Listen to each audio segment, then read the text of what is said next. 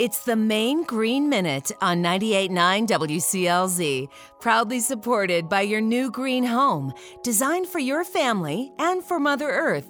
Climate conscious, highly efficient, super healthy. Douglas Ridge Eco Conservation Neighborhood in Brunswick and at douglasridge.com. Are you one of those folks who love Maine's outdoors in the spring, summer, and fall, but have yet to warm up to it in winter? With the snow comes great opportunity to enjoy more of what makes Maine special. Snowshoeing, skiing, ice skating, and sledding are popular activities you may find you really enjoy if you prepare right. Choose an activity that you can do locally and that you have safe, well fitting equipment for. Dress in layers tights or leggings under your pants and snow pants, plus gloves or mittens, a hat, jacket, and a waterproof outer shell.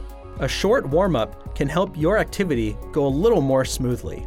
Try different activities, and don't give up if it takes a while to get the hang of it. For more ways to enjoy Maine's great outdoors, visit the website of the Natural Resources Council of Maine. To get more green tips, go to 989wclz.com.